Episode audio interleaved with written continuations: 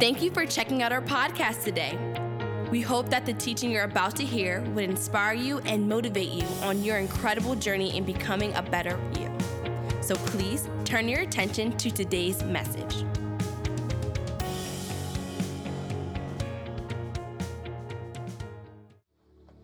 All month here at Scarlet Note, we've been talking about, well, this is the second week that we've been talking about it, but we've been talking about koinonia.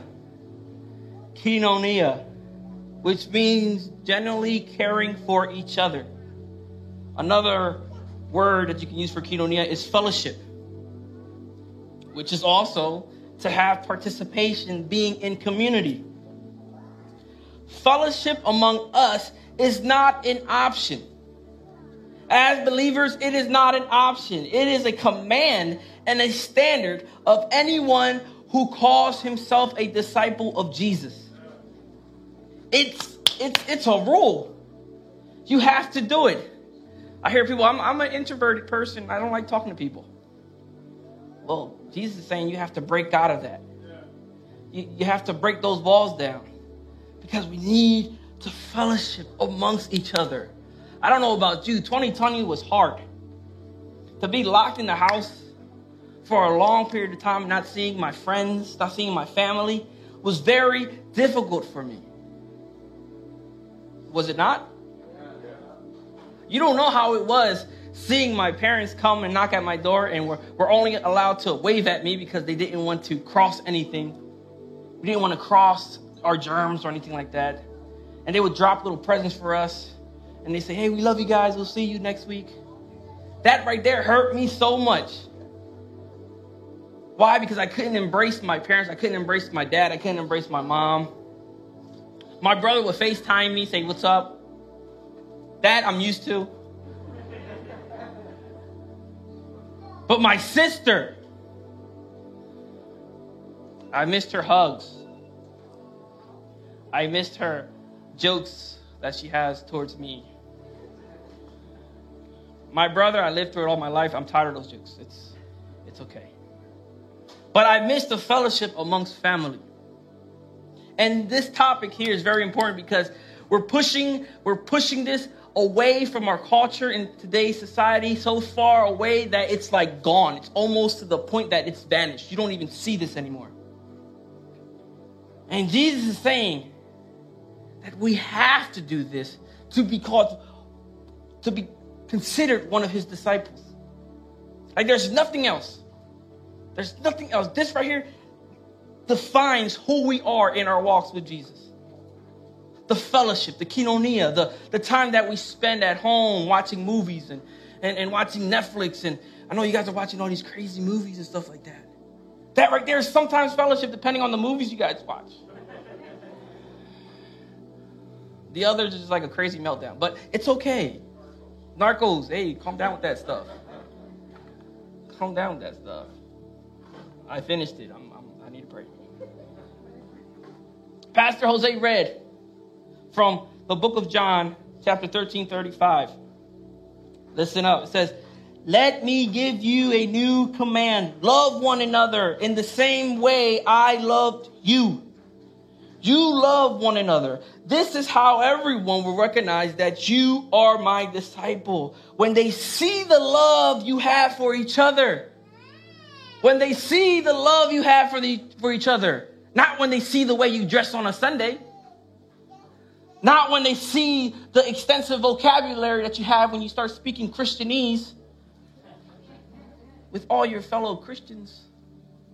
It's the love, it's the compassion, it's, it's, the, it's the hug that you give your neighbor when they are feeling hurt and when they're feeling down. You see, sometimes we're good at going to church and doing churchy things. But then when church is over, we become we become like Shrek. We become angry at the world. We become angry at politics. We become angry at family. We become angry at friends. And that's not friendship. That's not fellowship. That's not koinonia. Again, the way you act amongst everyone else is determined if you really follow Jesus or not. It's not about your extensive certifications and all the stuff you have. It's not about that. It's about the way you carry yourself. Every day I come on Sunday, or when I see people that come to our church and, and, and, and I see them outside of the church, I always ask them, How are you today? And sometimes I get, uh, it could be better. You know what I do? I stop them right before they say that. I say, You're doing wonderful today. You're doing amazing.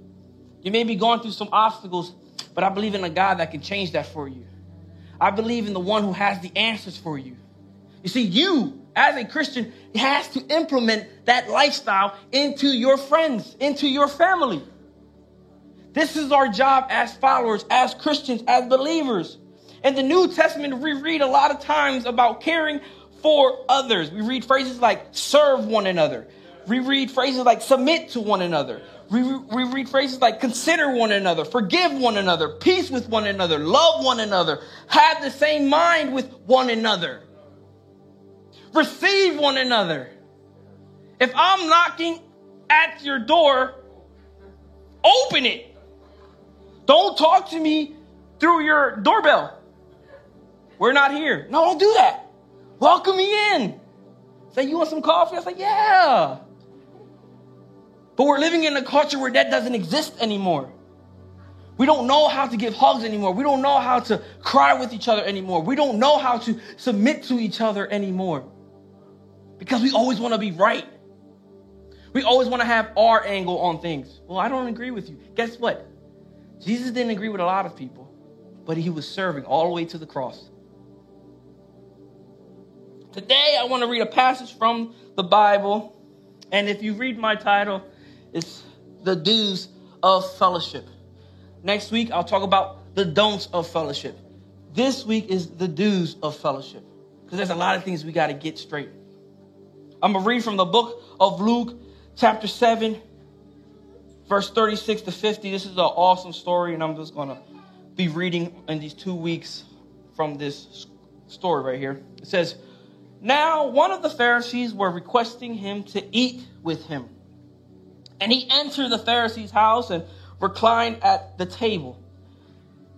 And there was a woman in the city who was a sinner. And when she learned that he was reclining at the table in the Pharisee's house, she brought an alabaster veil of perfume. And standing behind him at his feet, weeping, she began to wet his feet with her tears, and she wiped them with her hair, eh, eh, the hair of her head, as she began kissing his feet and anointing them with perfumes. And now, when the Pharisees who had invited him saw this, he said to himself, the Pharisee said to himself, if this man were a prophet, if this man, I'm gonna say like this, if this man really knew who this woman was, or if this man really is the Messiah, he would know who and what sort of woman is touching him. That she is a sinner. And Jesus responded and said to him, Simon, I have something to say to you. And he replied, Say it, teacher. A moneylender had two debtors. The one owed 500 denarii and the other 50. When they were unable to repay, he canceled the debt of both of them. So which of them will have love for him more? Simon answered, I assume the one of whom he canceled the greatest debt. And he said to him, You have judged correctly. And turning towards the woman, you got to imagine this. Jesus is talking to Pharisees, and then he turns to the woman. He says, Look, do you see this woman here? I entered your house and you gave me no water for my feet, but she has wet my feet with her tears and wiped them with her hair. You gave me no kiss, but she has not stopped kissing me my feet since the time I came in. You did not anoint my head with oil, but she anointed my feet with perfume. For this reason I say to you, her sins, which are many, have been forgiven, for she loved much. But the other, but the one who is forgiven little, loves little. And he said to her, Your sins have been forgiven. I want to skip down to 50. And he said to the woman, Your faith has saved you. Go in peace. We recognize in this culture of these times that is very different from modern day culture.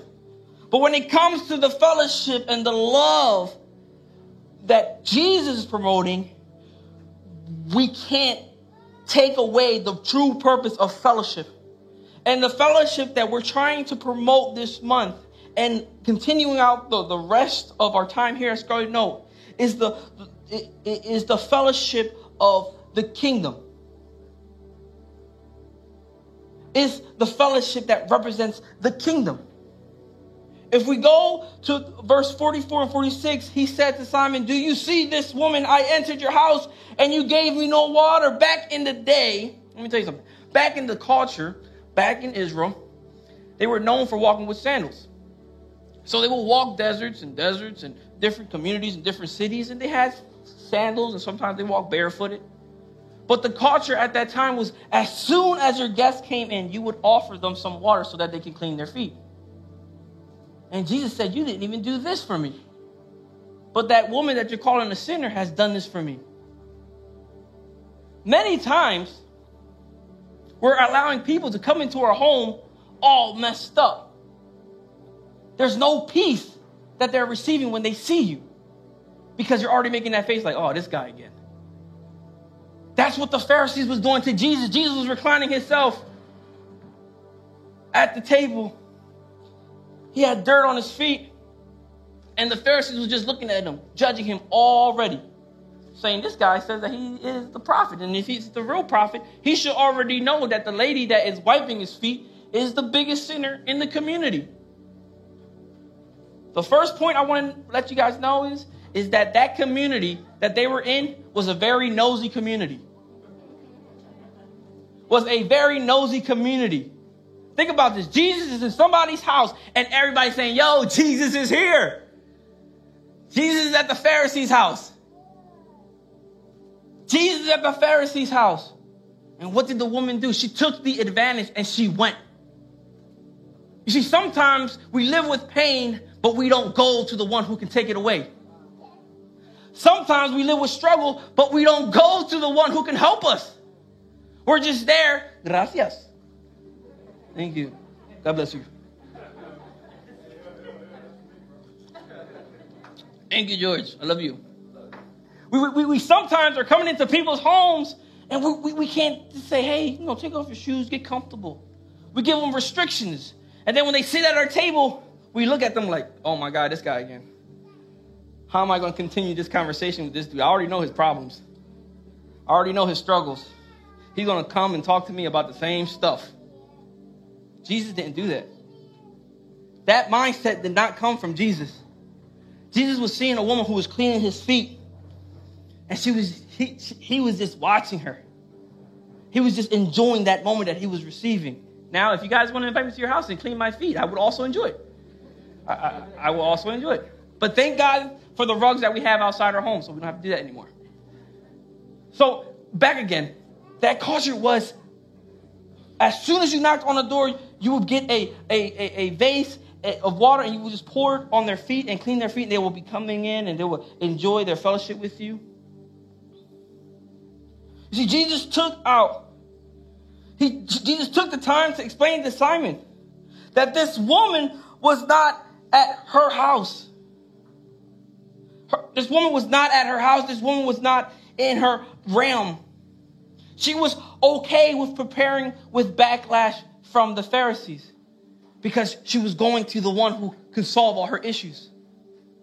You see, sometimes we have to push away things in our lives, or we have to push away things that we may face so that we can get the answer, get to the answer.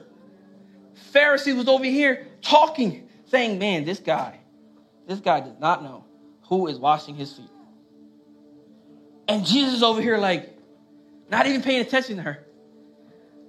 You're like, bro, if you only knew all the stuff that she's doing, you should be doing this. Let me tell you something. There's nothing better than having God's presence in your house. There's nothing better than to have God's presence in your house. And it's funny that most of us do not have his presence at home. We only have his presence when we're here on a Sunday.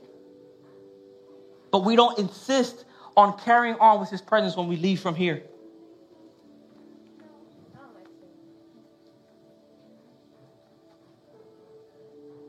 John 13, 3 and 4. If you have that, please put it up. Jesus, knowing that the Father had handed all things over to him, and that he had to come forth from God and was going back to God, got up and from supper, and he laid out his garments aside, and he took a towel and tied it around himself. Because I don't have a towel that fits my body, I can't tie it around myself. But I have this little nice towel, and this will do. See, when we serve people, we have to be ready to take away all of our garments that we sometimes carry of title, of entitlement, of career. Sometimes we're saying, oh, I'm, i got my degree, so I, I can't do that serving stuff. I can't do it. The Bible says it here that Jesus took his garment off, placed it at his chair when he was with the disciples, and he was cleaning his disciples' feet. If you're not able to serve that way, you, you really got to look a little bit more in depth into your life. Our lives here on this world is to continue to live a life of serving. That's what we're here to do. This is what we're here to do, but we, we sometimes want to carry our degrees and, and our, our, our titles and, and boast about it. You know how many times I sit down with people and they are doing very well in life, but their relationship with Christ is horrible. They're doing well when I see their cars. I'm like, wow, you have a nice car. It's a nice car. But their marriage is falling apart. They're doing well, but guess what? At this dinner table, they're the only ones sitting at the dinner table, and me right across, but their family members are nowhere in sight. At home, my table is very important to me. My table is very important to me. This is where I get my information from my boys. This is where I get my information on how my wife is doing. This is where I get my information on, hey, how was your day at work? Hey, who is that person bugging you at school? What's going on? How is math? How is English? But today, in today's culture, this table is obsolete. It doesn't make any sense because everyone is in their tablets, living their own life, when their life you should be living is the life in Christ. Thank you.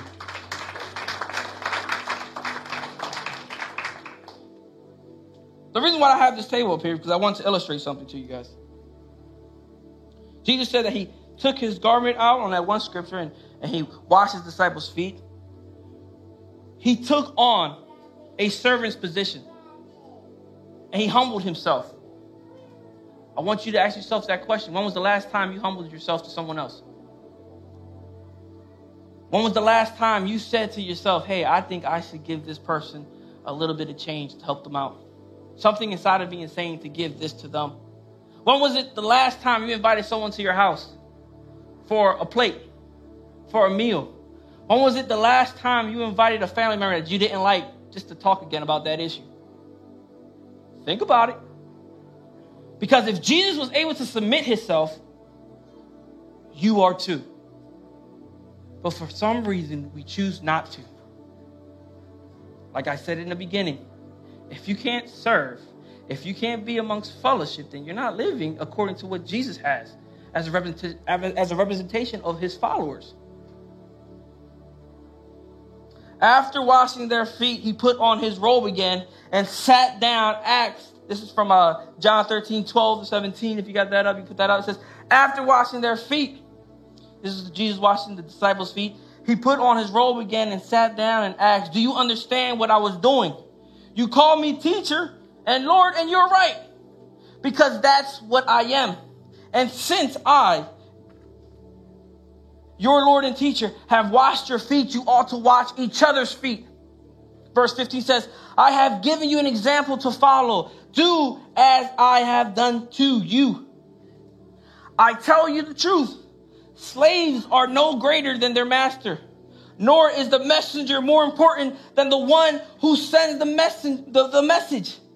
Now that you are that now that you know these things, God will bless you for doing them. Now today we don't have to watch each other's feet, and sometimes I think, thank God that I don't have to watch each other's feet. Because I don't want to see y'all feet.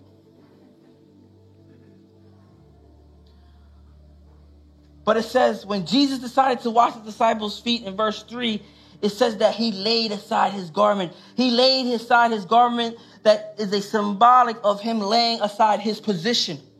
Philippians 2, go to Philippians 2, 5 and 8. It says, Have this attitude in yourself, which was also in Christ Jesus, who, although he existed in the form of God, did not regard equality with God a thing to be grasped, but emptied himself. When I die, I want to die empty. Are you listening? I want to die empty. I want to use every opportunity that I have to impact somebody's life. Many of us just want to we want to we want to go away with everything we have. And that's not going to happen. I want to die empty to the point where I know that I did my best to reach that one that's hurt. I did my best to encourage uh, Angel every time I see him on Sunday. Angel, how you doing? He's like, bro, I'm doing good. I, I'm doing my best when I'm talking to Pablo or when I'm talking to Will. I'm sorry, ladies, I'm not talking to you guys that much. But our guys need help here. And I'm talking to them and I'm trying to encourage them. And as they, they, they're talking to me, guess what I'm doing? I'm being encouraged by the change that I see in their lives. Every Sunday I talk to them, some, the, the, the, the, the response is different. I'm doing better. You know why I'm doing better? Because you're telling me never to say that I'm doing bad. I can't believe in the struggle that I'm dealing with because you don't want me to believe in that because the answer is in Jesus. That's why the Bible says faith without works is dead. You got to have faith, even though it doesn't feel like it, even though it feels like everything's going chaotic. You have to talk with faith. On Friday, on Friday, I, I took my infusion for my MS. And I'm talking to everybody, and they, I've seen people come into the clinic in wheelchairs, and I'm seeing people come in to the clinic with extra help because they can't walk, and, and I'm walking in there like this. I'm walking there with confidence that God is in control. I'm walking there knowing that God, even though this medicine is crazy that I'm putting into my system, that God is going to do a miraculous move in my life. And then I'm studying the word because I got to preach today. We are facing storms. We are all going through obstacles. Let's decide on what we do with them. Let's, let's, we, can, we can continue to cry in them, or we can go like this. We can watch somebody else's foot, somebody else's feet. We can embrace somebody saying, hey, you can do this this week. I know you're struggling, but I believe in you. You have an amazing heart. You have amazing capability. You just got to continue to push through. You just got to continue to believe in God. You just got to continue to understand that He has the answer for you. Don't give up. Don't give up yet. But then we surround ourselves around people who become like the Pharisees in our life. As soon as they see us, they're just talking a whole bunch of stuff of what we've done in the past. They're talking about all the stuff we've done in the past, and they're just putting it in our face, saying, Oh, I remember when you used to do this. Guess what? I don't remember it. Sometimes you have to talk to people like that. When they're saying, Oh, I remember you used to do this. Like, I don't remember that. When was that? That wasn't me. That wasn't me. I don't even know who you're talking about. And they say, Bro, I remember we stood together. Like, no, no, no. Don't compare it with you. I'm a new creation. My past is erased. I'm new. I'm starting new. So I don't think about the stuff I'm doing back in the day. I'm, I'm living in my now. I'm living in my now. When everyone is living back here, I'm living up here. Talk to your neighbor say, I'm living in my now. If you're next to your wife, say it quietly. Say, I'm living in my now, baby. Don't be judging me.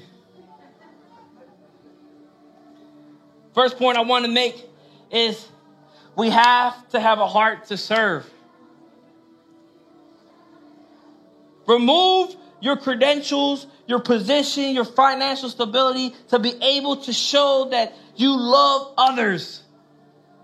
You need to remove who you are and perform the task of a servant. You need to perform a task that no one else sees. Sometimes we're here, we want to be seen, and Jesus is saying, That woman in back of me is doing everything that the Pharisees were supposed to do. She's not being seen, she's doing the action before she receives the blessing. Do you get that? Do you get that? Yo, we need some water here at church, some water bottles. Bring some water bottles so that we can so that we can drink the water in our service. I don't have to say that. That should be already imp- implemented in you as a servant of Christ. Hey, you see a paper on the floor? Pick it up. That's an action of serving. I don't have to point that. You just you just do it. Let me tell you something. When I was a kid, I didn't understand why I did this as a child, and it was actually because my dad was telling me to do it. Um, I didn't understand the purpose, but I don't know if it was, I don't know if it's culture related, but when two adults were talking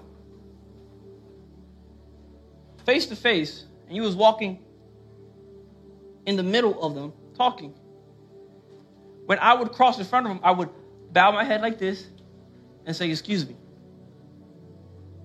and they'll say, "Oh, stop you. Go ahead." Today in days, you have kids that just runs right in front of your face. They don't say "excuse me" anymore because we're losing it. We're losing what it is to just show passion, to show love to each other. That was a sign of respect. We have to have a heart to serve. Everything we do at work, we have to have the heart to serve. I know you're saying I get paid for this, but have a heart to serve. No matter how much wealth, no matter your, no matter about your social status, fellowship is a shared space and an atmosphere that I can always be certain I'll always walk away better when I arrive. You don't know how many times when people come to my house, they're asking me, dude, what is it that every time I come here and when I leave, I feel so much better? I feel so much better. How many times have you been to a house and you left and you talked to your husband your, or you talked to your spouse and said, Look, we can't go back there no more? Like, those people are crazy. We're not going to get any help from these guys. But that's the problem. For some reason, for some reason, we want to be around people like that. I'm not saying not to be around people like that. If you're going to be around people like that, be around people like that to f- help them to help them. Don't be a burden onto them. Don't start issues at their house. You know, my dad was a big guy like that. He used to do that to me and my wife. He used to start issues and then leave. And I'll be like, Pop, dog, you got stop. Please, man, we dealing with an issue here. we'll, be, we'll, be throwing, we'll be throwing the logs, like, go ahead. But that's the problem. We, we, we surrender ourselves around people who aren't right with Christ. And because they aren't right with Christ, we're not getting the benefit.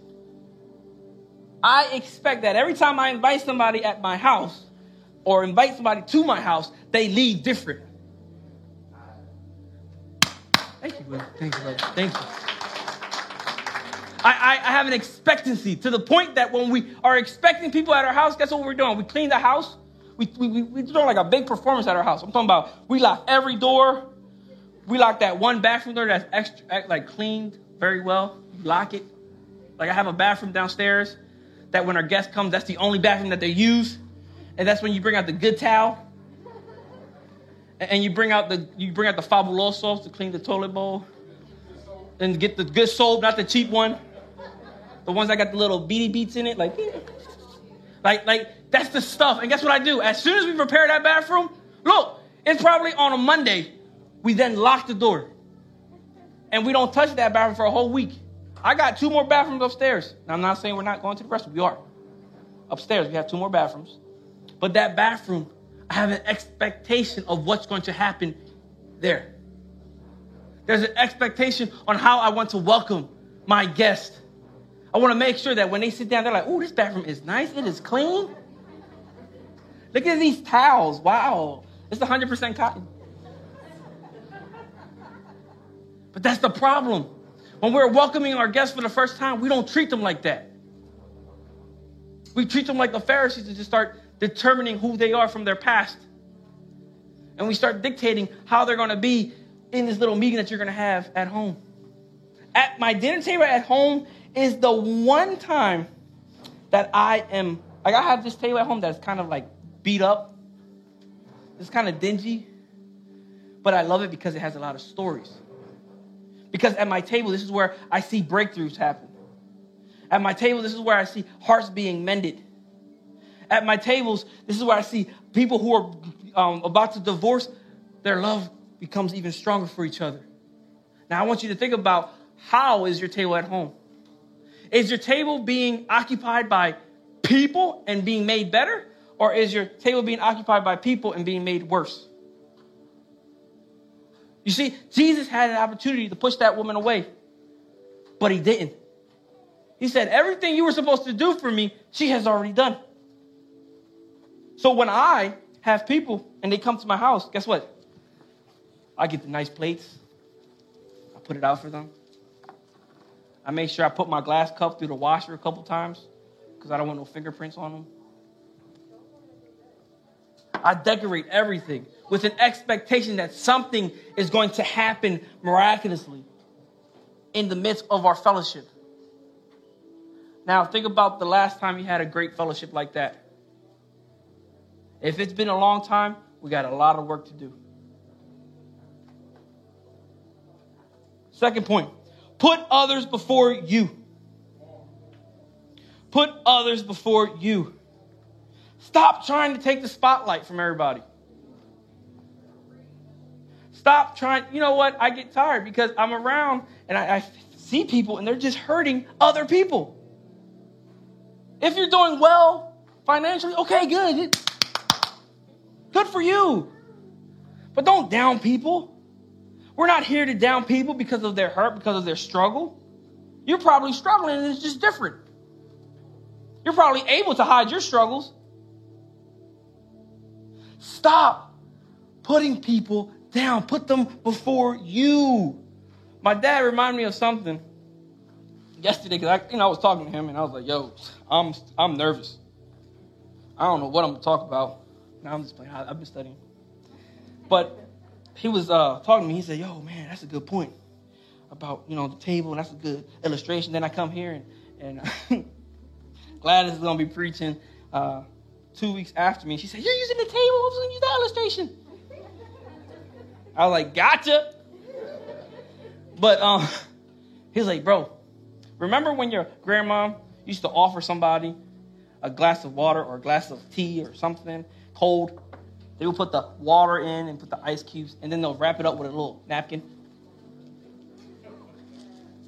They'll wrap it up with a little napkin and just offer it to that person. Has anybody done that? I don't know if it's a Spanish thing or. Rob is shaking his head, no. Rob, they don't do that for you? I'm sorry, bro. I'm sorry. he said, This is all new to me. But I remember my grandma doing that. She would wrap things up, all nice things like, here, papito. This is for you. See, that's the same care that we need to give our guests when they come in our house. Don't worry about being perfect in front of them. Put them in front of you. Start worrying about somebody a little bit more than what you're worrying about yourself. You see, when I when people are coming to my house, I go outside, I cut the grass, I do the edging so it's nice and square on my property. I go outside, I pick up the little trash. I go to my backyard, tell my, my kids to pick up the dog stuff. They do that. I don't do that. I'm, I'm too old for that. I can't do that. And they go out with their little picker and they pick it up and stuff like that. But I'm doing all of this for an expectancy of what's going to happen when my guest comes into my house. You see, I, I, I I'm happy when people come to my house. You know why? Because that's when I'm gonna eat good.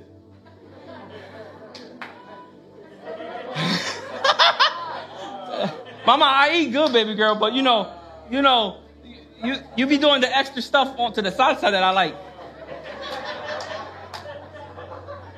You see, that, that there's a difference. There's a difference because she's putting others before me. She's like, ah, no, then I'm okay. We got to do this for them. And as soon as they come in, let me see.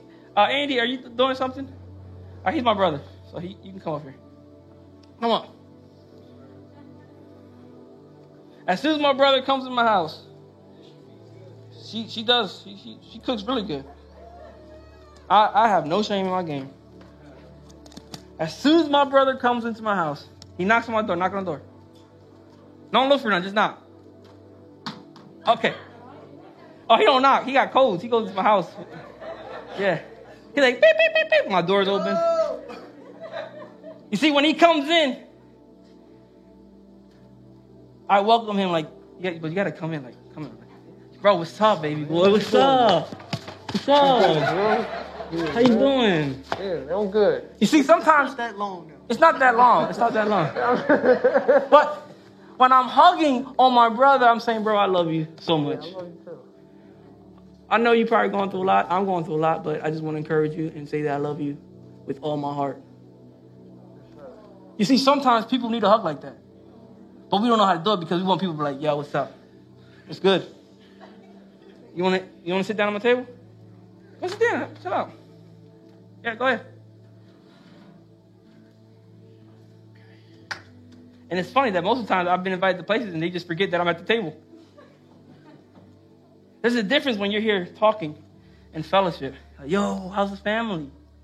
They're good? How, how, how's your job? It's, going. It's going. Man, that's what's up, man. You look good. You've been losing weight? Yeah, you know, I've been starving. You've been starving. Not, not having too many guests at my house. Not having too many guests at your house.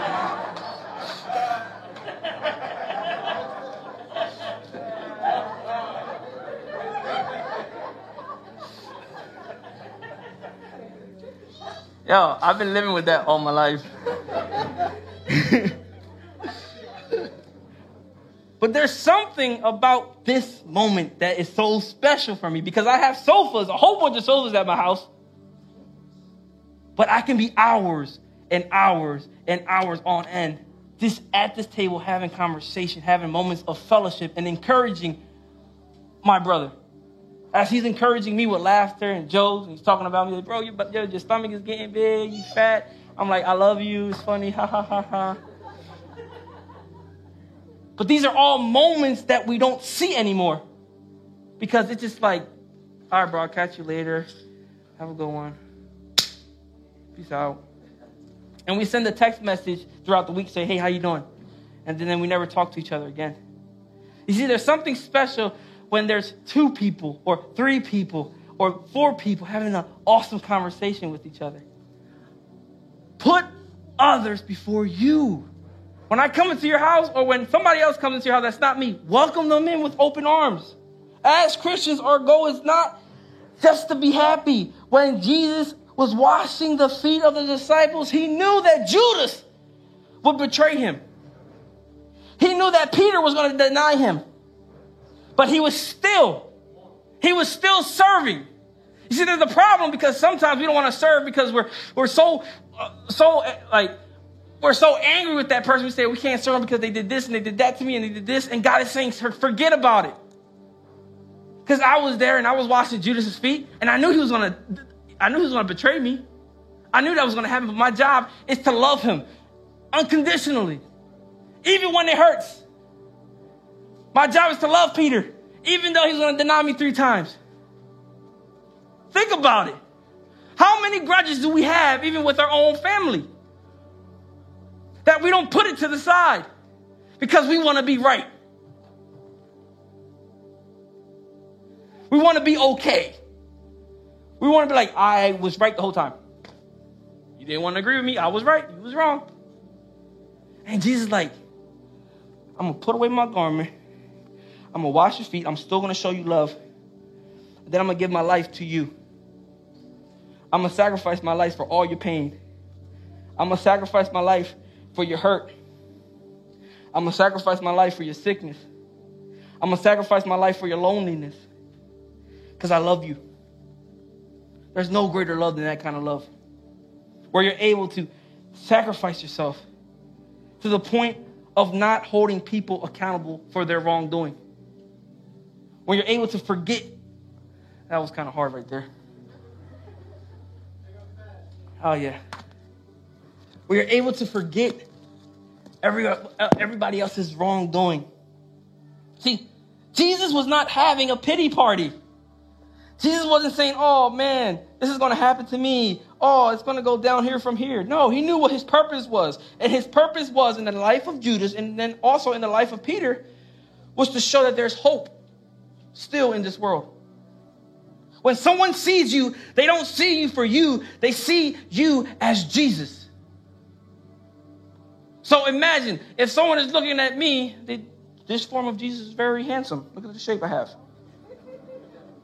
Like, wow, that guy is very abundantly blessed with food. And I'm like, yes. But when they see me, they see Jesus. I don't want to show them the ugly side of Jesus. I want to show them the Jesus that has his hands open wide. The Jesus that's loving on them, encouraging them. Let me tell you something. If you haven't checked our Facebook page, on, on, on at the Scarlet Note Facebook page, we have a Scarlet Note shout out that we do every Sunday to show our volunteers how much we appreciate them how much we appreciate their dedication. They don't have to be here, but they come out here sacrificially and they give up their time to do what? To prepare the atmosphere for the word that you're about to receive. Give them a round of applause.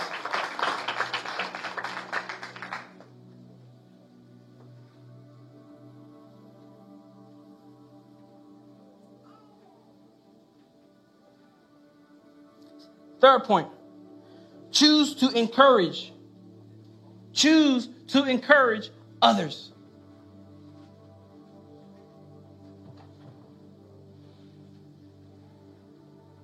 I'm not here to put you down. If you hear that I'm here putting you down, tell the board and they'll kick me off. My job here is to encourage you. My job here is to motivate you. My job here is to say that you can't give up yet. That you, you, you just got to hold on a little bit more. There's a lot of times when in life we're just holding on to things, to circumstances that we've held on all our lives, and we just hold on to those issues, and we look in the mirror and say, I remember when I was this way. Stop remembering when you was that way. Forget about it. Remember how you are now. Let's enter into our own realm. Choose to encourage others. Forget about the pain you're dealing with. Look, in the midst of my pain, yeah, I had, I had a IV here in my hand, and I was there for like six hours sitting down, and, and, and I was there, and in the middle of me dealing with this, it was putting steroids in my body and all that stuff, and in the middle of all that, I was saying, God, I need some kind of word to encourage the people at Scarlet Note to understand how important it is to fellowship, how important it is to show some love, how important it is to choose to encourage others. I don't want you to forget this because many times we find ourselves just worrying about ourselves. And when I'm at my table, I'm encouraging people. My wife is encouraging people. She's encouraging me. She's saying, Papa, you look good with that shirt. I'm like, thank you. She, she is motivating me. But there's many tables that don't look like this.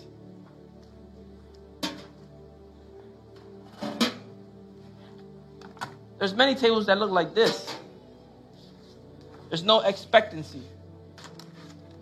There's no expectancy for change. There's no expectancy for breakthrough. There's no expectancy for anything. The table is just there just to be there. You see, when you put all of your table mats and your plates and, and, and your cups and your napkins out with your silverware, you put that out, you are ready and preparing the atmosphere to grow. You're preparing the atmosphere to receive an amazing meal. But sometimes we have tables like this, and there's no expectancy. There's a lot of, hey, just fix yourself something and you can eat anywhere you want. How many times do we do this? I think we do it a lot. We forget as parents that we are responsible for the development of our children. We forget that every word that comes out of our mouth should be encouraging our kids to do amazing things. You don't know how many times I laugh at my boys because they are funny. They make me laugh. I have one boy who is intelligent. He loves to write books. And guess what? When we're in the table, I'm saying, Papi, you're going to be an author someday. So I need to buy you some more pencils. I need to buy you some more notebooks. And guess what he does? He continues to write. His vocabulary when he writes is phenomenal. It's great. It's, it's to the point where I'm like, bro, this dude is really going to be an author. And then I have the other boy who we're still praying for.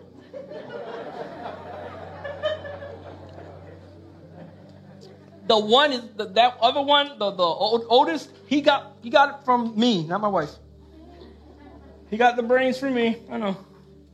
But he's like, oh, dad, what is this word? I'm like, bro, where, first of all, how did you come up with this word? He's like, no, I, I, read it. I saw it in the show, and I want to see how to spell it. I'm like, okay, this way. And sometimes I use Siri, and I speak into Siri so he can spell it out for me. And you know it's bad when Siri don't understand you either. And I'm like, erase that, erase that. That's not, that's not what I'm saying. But at this table, I'm sitting down, and my wife, baby, come here. And she's sitting down. This is how we sit down at our table. She's sitting down. Come on, mama. Cariño, hermosa, preciosa.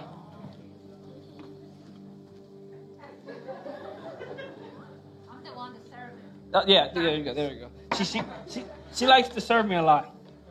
But as she's eating, I'm also eating with her. Oh, you don't have to put it on. Just me and you. And as we're eating, I'm saying, babe, how are you doing? How's, how's the family in Mexico? And there's moments where she needs me to hear her. Just because you're at the table or just because you seem that you're the head of the house doesn't mean that her word does not count. My wife has mended my heart many times. My wife has rebuilt me many times. It wasn't on a sofa, it was at a table. There's so much good that can come from this table if we could only bring it back to society. Think about the last time you've had the opportunity to talk to a family member and encourage them. You don't know what your brother or sister are going through. But when me and my wife are sitting down, like, Mama, baby, you look so good today, girl. And then what you say about me, baby?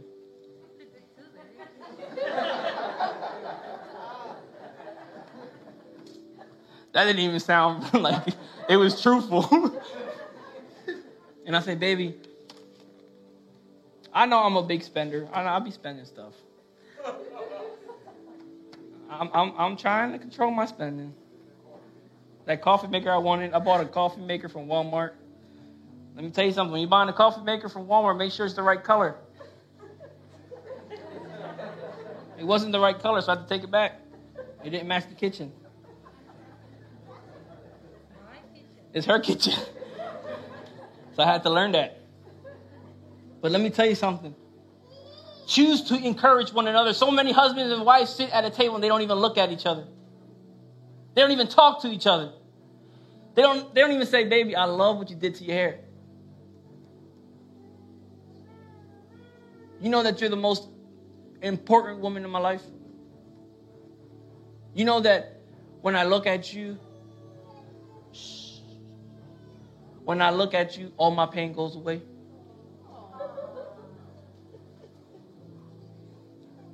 Some people can't even do that. Why? Because they, their relationship with Christ isn't, isn't being fulfilled. They don't know what it is to have a heart filled with hope. When I look at my wife, I look at her just to encourage her. I look at her just to build her up. And she does the thing vice versa. Listen, third point is to choose to encourage each other. Go to my fourth point real quick. Fourth point real quick. Don't settle for less. When there's an issue at home, we are going to settle the issue. Many times we don't settle issues, we just let them fade away. My job at home as a husband and her job at home as a wife is to make sure when we go to bed, we don't sleep in different beds. We just allow everything to come to a conclusion and we settle those issues. Sometimes we can settle issues just by saying, all right, let's take time, let's talk about what we're going through. And when we have these moments of conversate of, of conversating, we're able to push out the areas in our lives that are becoming distractions. And we come up with answers here at the table, here at the moments of fellowship, here at the moments of encouragement, here at the moments of breakthrough, at the moments of serving, at the moments where we think that we need to be right, but instead we're backing down just to listen to what the other person has to say. Don't settle for less. Every time people come home, I expect that they leave differently. Expect the unexpected. Expect that when they leave, they're leaving fulfilled, they're leaving rebuilt, they're leaving with a whole different kind of confidence. When they say, Yo, I had a great time with the Carmonas, it was phenomenal. Becky made this awesome salsa that Papo talked about in his last service, in his last message. This is the problem. We want to settle for less. We want to settle for less. When the job is not to settle for less, there's still hope. You still can bring hope to that person that is lost. You still can bring hope to that person that just needs some kind of comfort. You still can bring hope to that person. Because when they see you as an individual, they should see a representation of who Jesus is in you. Not just you. And if they can't see Jesus in you, you got a lot of work to do.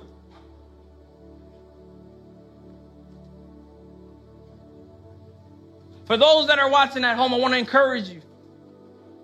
I know that you are probably in your sofa and enjoying that moment. You're probably making some coffee, or it's 12, probably eating lunch. I want you to think about the last time you had with a family member and call them up. And call them up and invite them to your house. And say, hey, I think we got some things we need to resolve. Because I want to make sure we're all together. We're, we're, we're, we're cool. Everything is cool. There's nothing, there's nothing that can break somebody than to have unsolved issues in your life. There's a lot of people who are dealing with stuff because they're unsolved. And Jesus was at the dinner table and the Pharisees was there just determining him as a man. When the person who was washing his feet knew who that man was that was sitting at that chair and saying, I'm not going to wait for this opportunity to run out without getting my blessing. I'm going to get a breakthrough today. I'm going to leave all my hurt and leave it at his feet. I'm going to pour oil on his feet and on his head. I'm, I'm, I'm, I'm going to fill his cheeks his face with, with kisses. I'm going to love him unconditionally. I don't care what that man has to say about me. I know I'm a screw up, but I know through this man, I'm made up.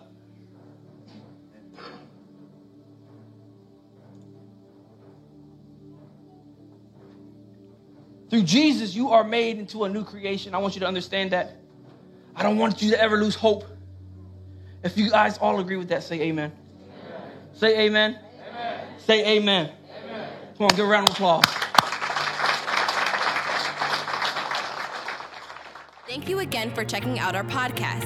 If you would like to find information about who we are or how to donate so that we can keep doing what we're doing, please check us out at www.scarletnote.org. See you next time.